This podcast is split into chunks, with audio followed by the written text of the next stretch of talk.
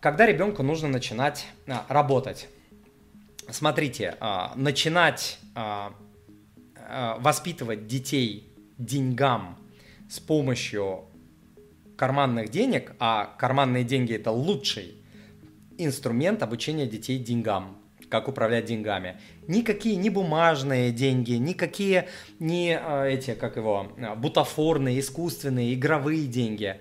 Лучший инструмент обучения детей, как управлять деньгами, являются настоящие деньги. Никакие не фантастические, не нарисованные, не мультяшные. Вот. Начинать можно с 4-6 лет, когда ребенок учится читать, считать, писать и так далее. Вот первые такие у него появляются скиллы. В моей семье, я уже точно не помню, 4-4,5 года уже обе дочки работали по дому и продолжают работать до сих пор. Каждый божий день. Вот сейчас мы копим, допустим, со старшей дочкой на планшет. Она очень хорошо рисует, копим уже долго, специально. Не потому, что у меня нет возможности этот планшет купить, потому что такая задумка. Она работает, вкалывает, она его очень хочет, и она прям вкалывает. Ну, там, понятное дело, не вагоны грузит, там, посуду помоет, уборку по дому, полы. То есть, ну, вот такая работа, которую я в детстве делал, мой брат делал, и, слава богу, там, никто не умер, не надорвался и так далее. Далее, с 14 где-то лет, наверное, уже можно находить подработки, в том числе во внешнем мире. Не дома, а во внешнем мире. Я находил в свое время подработки в более раннем возрасте, насколько я помню. Вот, опять же, точно я уже не помню, но вот точно это были старшие классы и даже раньше, то есть я и в ларьках сидел, и овощи продавал, и то продавал, и велосипеды чинил всему двору за деньги, и фотографии там делал, продавал их, то есть я зарабатывал раньше во внешнем мире, но в целом, наверное, вот так вот 14, наверное, 13 можно. Там 15-16 точняк, это уже там жлобы, мальчики, это вообще там мужики какие-то, да и девочки уже, не малышки, да, такие. Вот, и смотрите, через работу дети понимают много очень важных вещей. Работа вообще это один из лучших способов воспитания, не только денежного, а вообще в принципе. Почему? Потому что когда ребенок работает, он понимает, что деньги всегда даются за что-то и крайне редко даются просто так. Это хорошие, как сказать, хорошая установка. То есть деньги не даются всегда просто там «ты моя доченька, ты мой сыночек, поэтому на тебе деньги». С какого, не буду говорить чего, да, потом кто это вырастет, он так и будет, или она так и будет, что «как же, я твоя дочка, ты меня давай, давай, давай».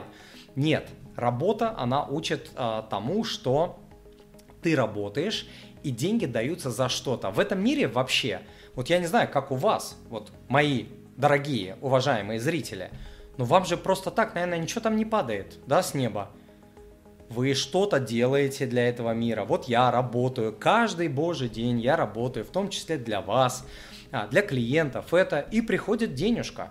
То есть ты что-то отдаешь, какой-то труд, много труда, и тебе что-то взамен приходит. Это очень-очень хорошая установка.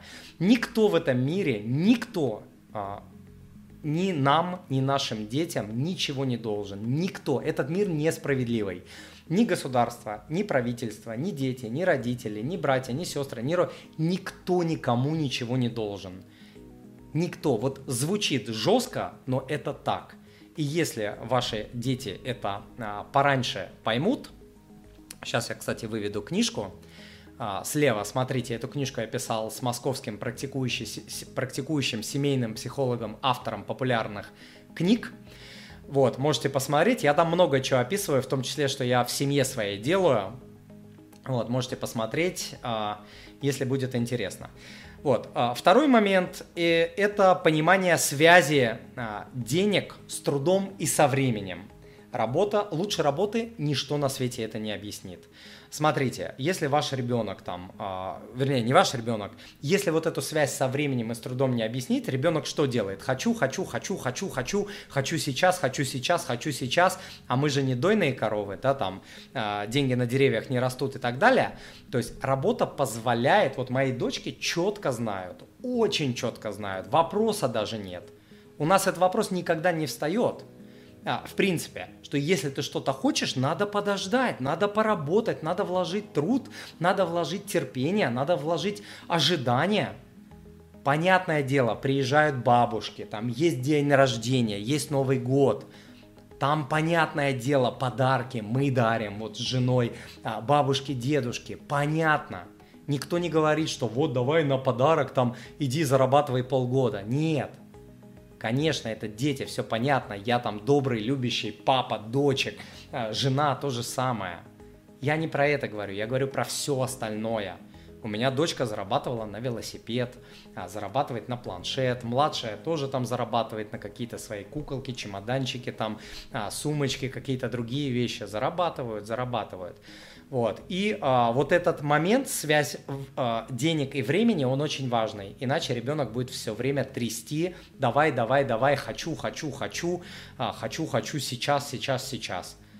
Вот. Плюс там, конечно, нужно приурочивать какие-то вещи к определенным датам. Типа, ну хорошо, я тебя услышал, но давай там это к Новому году. Сейчас невозможно, не получится по тем или иным причинам. Там, как объяснять, это вот я в книге рассказываю. Вот, но в целом, да, это вот как бы привязка ко времени. Вот. Ну и самое главное, это то, что, вернее, две важные вещи, то, что работа – это фан. Если вы думаете, что детям, что дети такие в черном теле у меня живут, или там у того, кто работает, что потом они, вот эта частая фраза, тупая просто абсолютно, что дети потом стакан воды в старости не подадут, я не знаю, откуда она взялась, кто это придумал. Вот кто это придумал, эту дурацкую фразу? Во-первых, это неправда. Если вы воспитываете своих детей по всем фронтам, а не только с помощью вот этих карманных денег, я не знаю, у меня в жизни вообще никогда не возникало такого, что там у своих родителей что-то там за деньги попросить. Я сколько себя помню, я работаю. Я рубаху с себя последнюю сниму, чтобы им отдать. То есть я их настолько люблю. Я не знаю, более любящего сына на планете не найдете. Просто... Никогда не возникало у меня обиды на родителей за то, что там я работал, за то, что они мне там не купили квартиру, машину, когда я закончил университет. Вообще, у меня даже такая мысль в голову никогда не приходила. Она, мне кажется, настолько сумасшедшей. Там на своих дочек я смотрю, счастливые, радостные, улыбающиеся, благодарные, ласковые, нежные дочки. Ни разу я не услышал: «Папа, ты меня заставляешь работать там».